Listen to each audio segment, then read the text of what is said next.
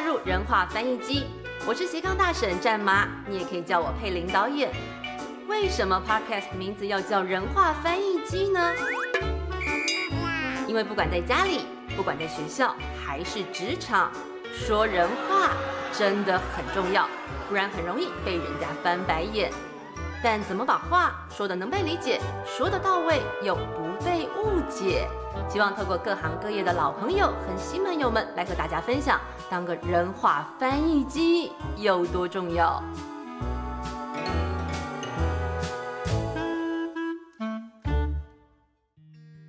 欢迎收听人话翻译机，我是佩玲。今天要介绍的来宾呢，是我的好搭档赵导 AD，AD 好。大家好，我是 AD。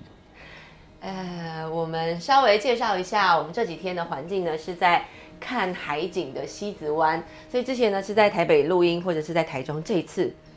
因为我们一直在密集的拍摄，所以快要开天窗了，我就把 AD 拉来录。那 AD 先自我介绍一下，呃，AD 其实是影像工作者，然后他是一个重机骑士，然后会潜水，然后也是纪录片导演。来，三十秒介绍一下自己。三十秒有点太长了，太长吗？那十秒，请作答。呃，大家好，我是 Eddie，我是现在是影像工作者，然后是一个不务正业的影像工作者，因为我大学读的是法律。哎呦，直接破题。那刚好，其实我们今天上了 podcast，今天这一集 在讲法律。那呃，我们先让大家知道一下，因为影像工作，呃，你可能是导演的身份，可能是编导的身份，可能是。摄影，或者是也许是呃大柱，对摄助嘛，对不对？之前各式各样的角色你都碰过，让你最崩溃的场景，比如说最难沟通，然后你觉得对方最不说人话，或者是你没有办法理解他到底想要表达什么的场景是什么？其实大部分的工作不太会有这样子的问题，可是因为合作上不是跟导演，就是可能我是导演，或是跟助理，或是跟摄影师合作这样，可是常常会听到。会比较崩溃的，大概是业主直接讲说：“导演，我想。”可是通常听到业主讲这句话的时候，我就会讲说：“你不要想，我想就好了。”那大概有没有一个例子，然后稍微回溯一下，他那时候可能他如果你跟他讲说：“你不要想，我想就好。”会不会如果说自尊比较重或者傲气比较重的当下，就会觉得说：“哎，你怎么泼我冷水？”那那个时候要怎么反应？其实这当然是玩笑话，就是业主讲出这句话的时候，我当然还是会。很尊重他的想法，他的想象，把它听完。对对对，先听完。然后最明显的一个例子，其实是我以前还在拍婚礼的时候，那那时候用单眼在拍，大家常常会说要拍婚礼为电影。那这个姐姐非常好心的，希望替她弟弟留下一个好的回忆。那整个包套的影视制作里面也有包含他们两个相处的故事的那种 MV。结果他姐姐拿《亡命关头》的预告片来给我看，他想要感觉，好惊悚的婚姻哦。所以我边看他给我看的 sample，跟他想象的在哪里拍、怎么拍等等，我一想，我就觉得他的关联性跟连结性到底要怎么结合呢？他希望我把他弟弟跟他弟妹玩车、认识、相处的画面拍得很像《亡命关头》的预告片，可是他的预算。别不要说不够，应该说婚礼制作跟电影制作就是两回事。是，所以当业主没有办法知道多了一个想法，会可能最少最少最少多十倍的制作时间，或者是最少多十倍的预算。一想到《亡命关头》，那很多都是特效啊、动画啊。对，那我可以方便请教一下，他们预算是多少？包含 MV 跟婚礼当天拍摄，包含快速剪接，五万。如果他要做到亡命关头的那种特效等级、那种 feel 的话，再加上婚礼的拍摄，预算应该要抓多少？现在比较便宜啊，以前的话很多东西都是真的要电影公司才能办法才有办法做。可是现在因为电脑设备很多，那个门槛都降低，至少还还是要个五十还可以看，要非常来宾看的非常有感觉，真的像看电影 五百。有，所以就是五万到五十到五百这个差距。可是因为一般大家都觉得说，大家就是看电影嘛，然后看广告，所以我想要，可是问题是要达到，其实那个落差差距很大。所以你说你最怕人家说导演，我想，然后也很怕这个拿很少的预算，然后跟你要天价电影等级的这种感受。对。那请教一下，因为呃，你比较特别的是，其实你拍过很多类型的呃影片，或者是合作不同单位，比如说像是呃圆明台，或者是呃客台。那在面对不同的族群，或者是我们知道，因为我很喜欢拍呃原住民的一些影片，他们非常好相处，然后很开心、很开朗。可是跟客台这种，你们在拍摄上有没有一些呃沟通上的问题，或者是说不同的人，然后不同的族群有不同的应对方式？哦，这当然，因为跟一般素人在接洽，或是跟政府单位、跟学校老师、跟不同的电视台的台性，其实都沟通的方式都要非常小心，因为你可能拿客台的制作方式要的节目的调性拿去套在原住民电视台上面，就完全不搭，因为他们的调性本来就不一样。可是，在所有的影片拍摄之前，大部分的团队、大部分的导演都还是会跟受访者有一定的互动、一定的了解。可是你知道原住民就是大家都很开开心心，因为他们希望大家都是开开心心的。每一个工作、每一个生活的环节，他们觉得开心最重要。我我认为久了，对我觉得不要再拍很累呢。印象最深刻的是有一次我们要去拍猎人，那是要拍当地的耆老。我们约的时间其实已经中。到达的时间大概是中午，然后我们要先准备器材，然后了解一下环境。可是我们到了现场之后，所有人傻眼，那个祈老已经喝的两眼都发红了，而且一直在讲说：“来来来来来，我们先喝一下，先喝一下。”这样，我们现在在想说，我们可以先喝再工作吗？就边喝边工作都不行了。可是他那个时候，呃，那天是要拍摄，还是那天其实就要开始访谈了？都要都要，边拍摄所以那个状态其实访谈上可能有点不太 OK。我们很担心，就是这位祈老的表现的状况是不是能我们，是不是能符合我们节目拍的想要呈现的样子？因为毕竟就是喝了酒了，那也不是想要控制祈老的表现，而是他的表现能不能让我们跟他沟通，希望怎么呈现，我们要。希望他做的画面。所以那天的后来的状况呢，就是还是有照原定计划进行，还是等呃齐老可能酒退了，隔天再拍呢？不能啊，因为拍摄当下有一些通告发了就是发了，你要重新来过，至少整个剧组就是多花了一天的工钱，没有拍到任何东西。那那天的解决方式，我印象很深刻，就是派一个执行跟他聊天，然后我们去买那个解酒液、分解茶，赶快让他喝水。喝茶让他酒退一点，然后来就当然有 delay，可是就是拍到至少十点十一点就还是收工这样子。因为其实让各位观众大概理解一下，比如说像我们这五天下来，呃，高雄西子湾拍摄，每一天都有每天要拍的内容，然后跟访谈的人。假设那一天卡住的话，其实就要重新再约时间或者再拍，其实不是那么容易。那像可能像 AD 他们拍的那种，可能又会更因为跋山涉水到某一个地方，然后如果场景又很密的话，其实更难，所以一定要。排除那排除这种状况，呃，比如说是你要去沟通吗？还是那个当天的情形，或者是你之前有没有碰到需要你去解决，然后可能很难沟通？比如说哦，我就是没有时间，或者是我现在就是没有办法，那那个怎么办？以剧组的制作方式来讲的话，通常大家都是分工合作，就是各有各该做的事情。可是现在的制作，现在的越来越省钱便宜的方式很多。没有办法切的这么分工那么细，对不对？不一定是说规模真的变小，而是其实现在的制作方式都非常的复杂，非常需要效率，所以一个人都要当两三个人用。就是虽然说我可能是摄影师，我可能当一个编导的角色，我还是要一起想办法把效率提高，要大家一起去排除这些问题，这样。因为像像你看，你在你跟你跟老师在沟通，可是。我为了要拍摄顺利，我要跟同学沟通，要先了解其他细节。而且哪里有那种什么除草的除草，还要请他小声一点，然后有些奇奇怪怪的声音，然后倒车啊，哔哔哔，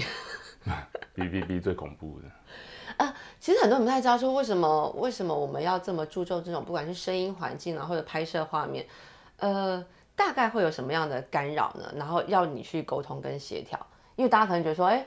因为很多老师说，哎，不会啊，他觉得现场声音还好啊。可是因为你们在监听，对不对？所以很多环境敏锐的声音对你们来讲都是一种干扰。比如说像救护车啦什么，大概会碰到什么样的状况？最常发生的就是救护车跟热色车，因为他们的声音是比较高频，所以就算你把所有的窗窗户都关起来，它那个尖锐的声音还是会盖不掉跑进来。嗯哼。然后其他的话，就是因为现在拍摄环境不会说都在室内，或者说都在一个很干净的场景，周遭一定会有民众要观看，然后车水马龙，所以所有的声音都要监听，所有的画面都要看哪边有穿帮，哪边有瑕疵，每一个都去排除。那只要多花可能一倍的时间，或是多花一些时间去把这些。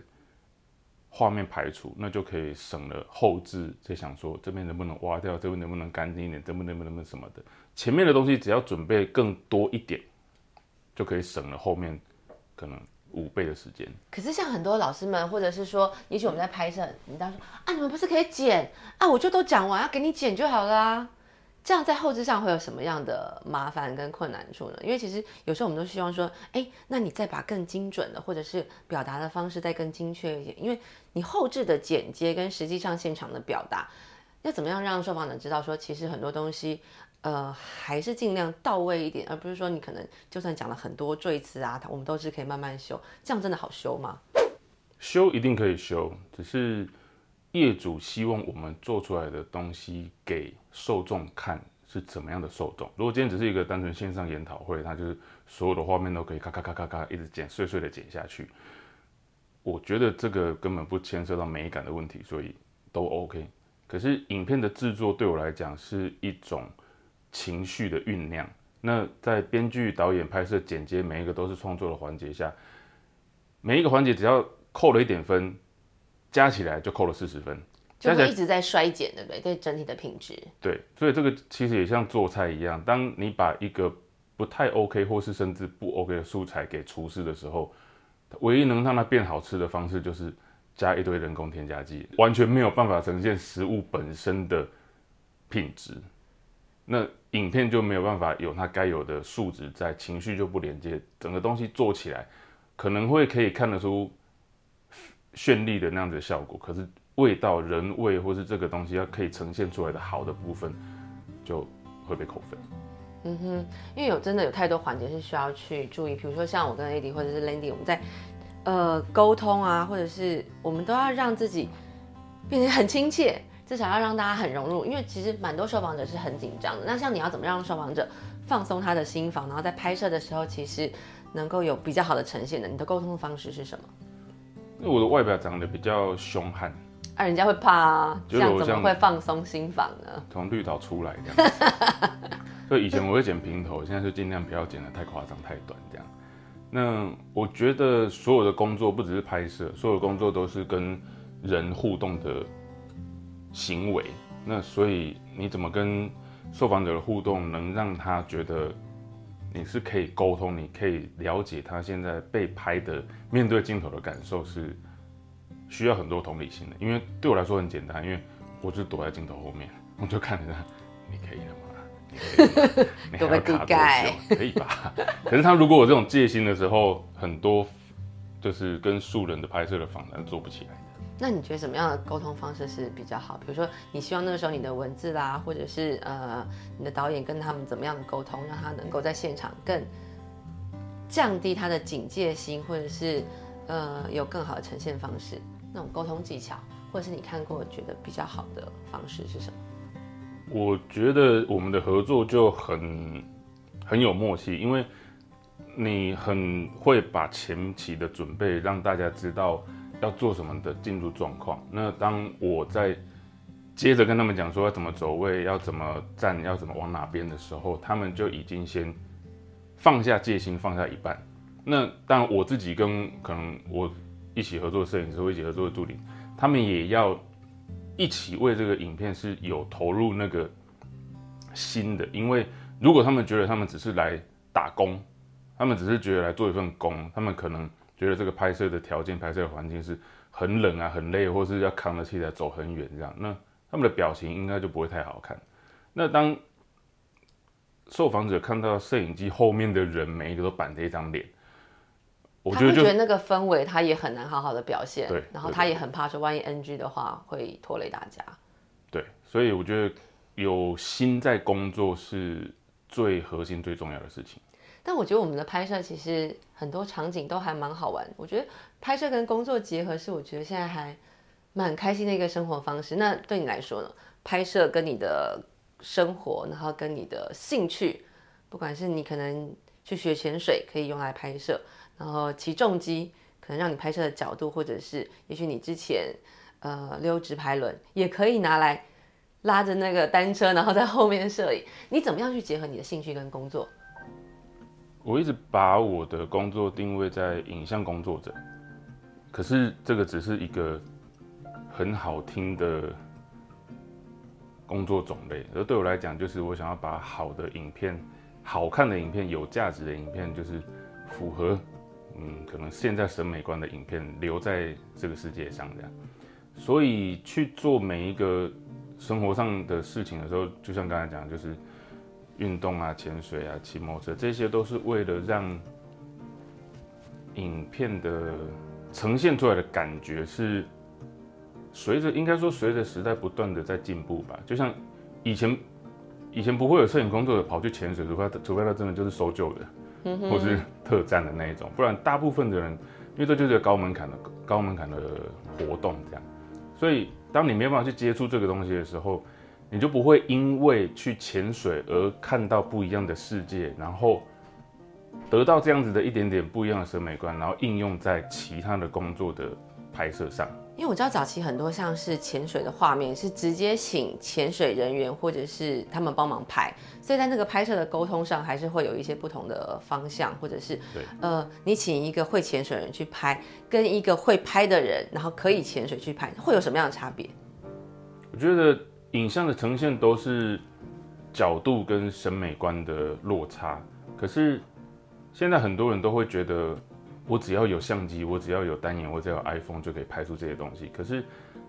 常常很多审美观，很多像以书上会看到的黄金比例，那个比例就是你只要差了一分，就会有失之毫厘，差之千里的那种差别。潜水的人需要有这个摄影的美。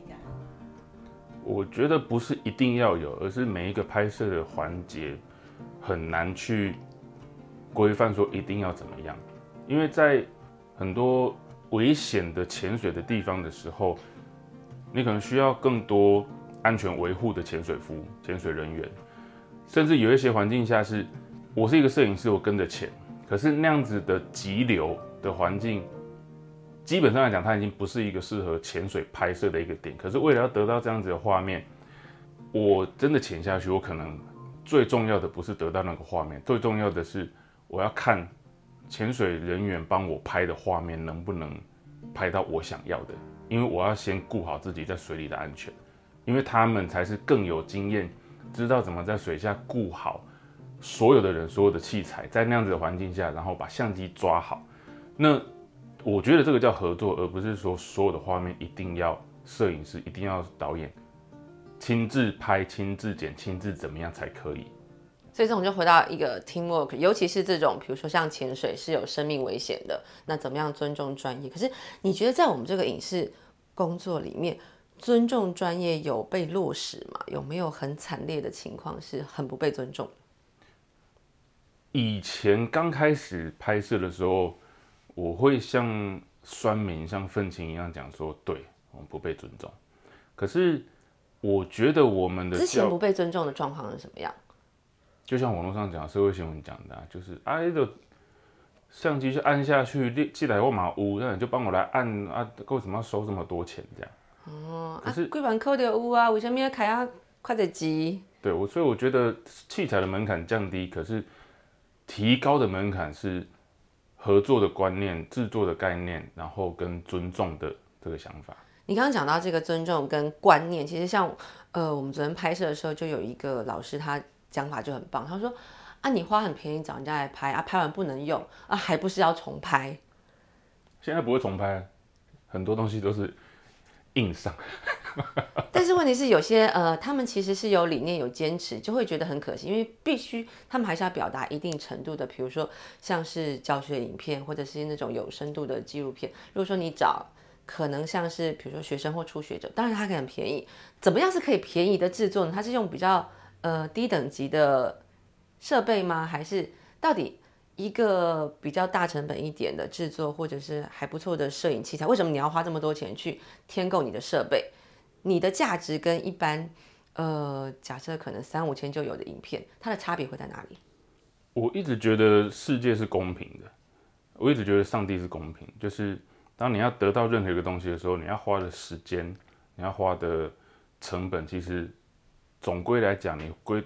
得到最后一个数字，其实都不会相差太远。可是我们在制作影片，常常很多业主不知道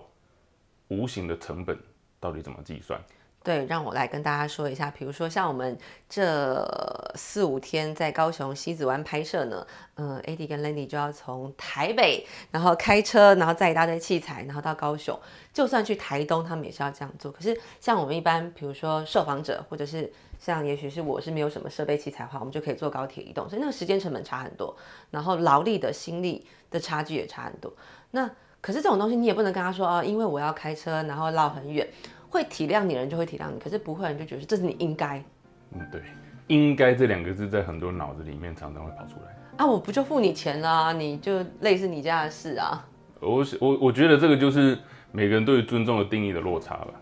而且刚才讲的那个无形的成本，还包括我们今天要拍这个影片，如果要用很便宜的器材，用用很少的人力，那代表就是我要花更多的时间去想、去规划。去了解说这个拍摄限制有哪些，然后我以后剪接的时候的弹性的限制到哪里而已，然后再多花时间去想这个东西可以再怎么变成好看等等，这些都是成本，我的想的成本。那我们到底花钱只有买人来拍摄，而不包含我怎么想让这个东西成果是好看的吗？如果我来我的想法是不重要的话，那我们永远都在低价的竞争的巡回里面。所以昨天其实我们在拍摄的时候啊，因为可能受访者感受到我们拍摄的诚意跟用心，然后其中有一个呃受访者就说：“哎，我们下一个案子可不可以找你们来拍？”而且他的观念很棒，就是跟一般来讲，一般就是啊，我可不可以就是可能比如说像一般公家单位，我十万以下不用招标啊，他其实根本不 care 你要什么。可是那个受访者他就说：“我们能不能先来一个前期的？”气划规划案，我们先把前面前置东西都塞好之后啊，要进到拍摄或者是后置剪辑，我们在另外一个案子。我觉得这种观念其实应该要多被落实，就我们才能够双向沟通。就是不管是你想，我想，然后让这个东西能够更完备。其实这个就像盖房子一样，很多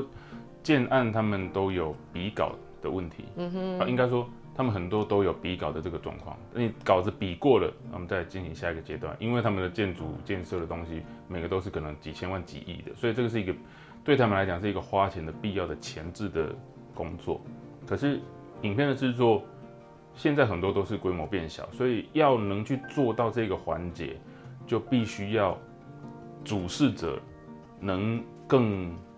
我觉得他可能更加清楚自己想要做什么。如果说他是要那种平常很浮动的呃内容的铺陈，他其实就是很简单，搞不好真的自己拍拍就好。但如果说像我们刚刚讲，比如说盖房子那个概念，你如果希望这个影片能够留存久，或者让大家更知道你们的这种深度跟内涵，真的是需要多一些的心思，对不对？我觉得这就是台湾人讲的人情味，就是其实我相信有很多人是有办法多花一些心思替别人想，然后大家一起讨论。最后一小段，那你觉得，嗯，比如说，假设我们回到人化翻译机，你会想怎么样跟大家分享？以你这种影视工作的经验，让大家更有不管是沟通的技巧，或者是应对进退的这种美感呢？其实我之前的工作经验还蛮杂的，就出出国去拍啊，去日本出差，去大陆。悲情的泰国还没讲说。对，还有一个人去泰国扛着器材去拍。以我之前工作的经验，就不管是拍各种不同的影片，或是去不同的国家拍摄，我一直觉得台湾的年轻人其实一直有很大很大的自由跟资源，有很多的时间、很多的资源可以去发挥自己想要做的事情，可以投入，而且不会有太多的限制，一定会有，一定会有社会价值观去讲说你为什么不去工作，为什么不怎么样，不怎么样。可是台湾年轻人是可以，我现在就只接受这样子的收入去做我花更多的时间去做我想要做的事情。可是我觉得其他的国家有很多年轻人是没有办法的，所以我一直觉得台湾的年轻人是非常有机会把自己想做的事情推出去，让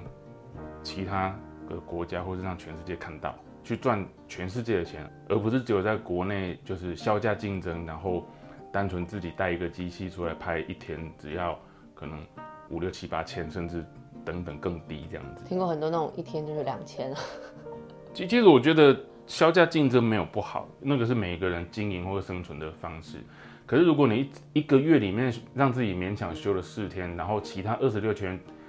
其他二十六天全部都在工作。那，你可能就完全没有机会休息，完全没有机会充电，完全没有机会进修。那以前可能五年一改，十年一大改的潮流，如果自己不进修，不把眼界放宽的话，会更快的就被经济的这种洪流淘汰。没错，因为其实像呃，为什么我们之前要去念在职班？比如说我现在也在推 AD 来当我学弟，因为你在工作，其实你会被掏空，然后会一直耗损。那可能就像 AD 讲，其实呃，我们台湾人有很多有自由度，然后有时间跟空间去想自己未来要做什么。而且现在很多年轻人，我觉得很棒，是他不像以前我们那个时代，可能一开始就想我要赚钱，然后我要工作，我要爬到什么职位。现在越来越多年轻人是想说。我想要做什么？我做这个东西，即便现在不是很赚钱，但是我以后可能可以到达什么样的呃阶段性？啊，大家加油吧！我要把 AD 拉走，因为我们要去进行拍摄了。人话翻译机，谢谢大家，谢谢 AD，谢谢大家，拜拜。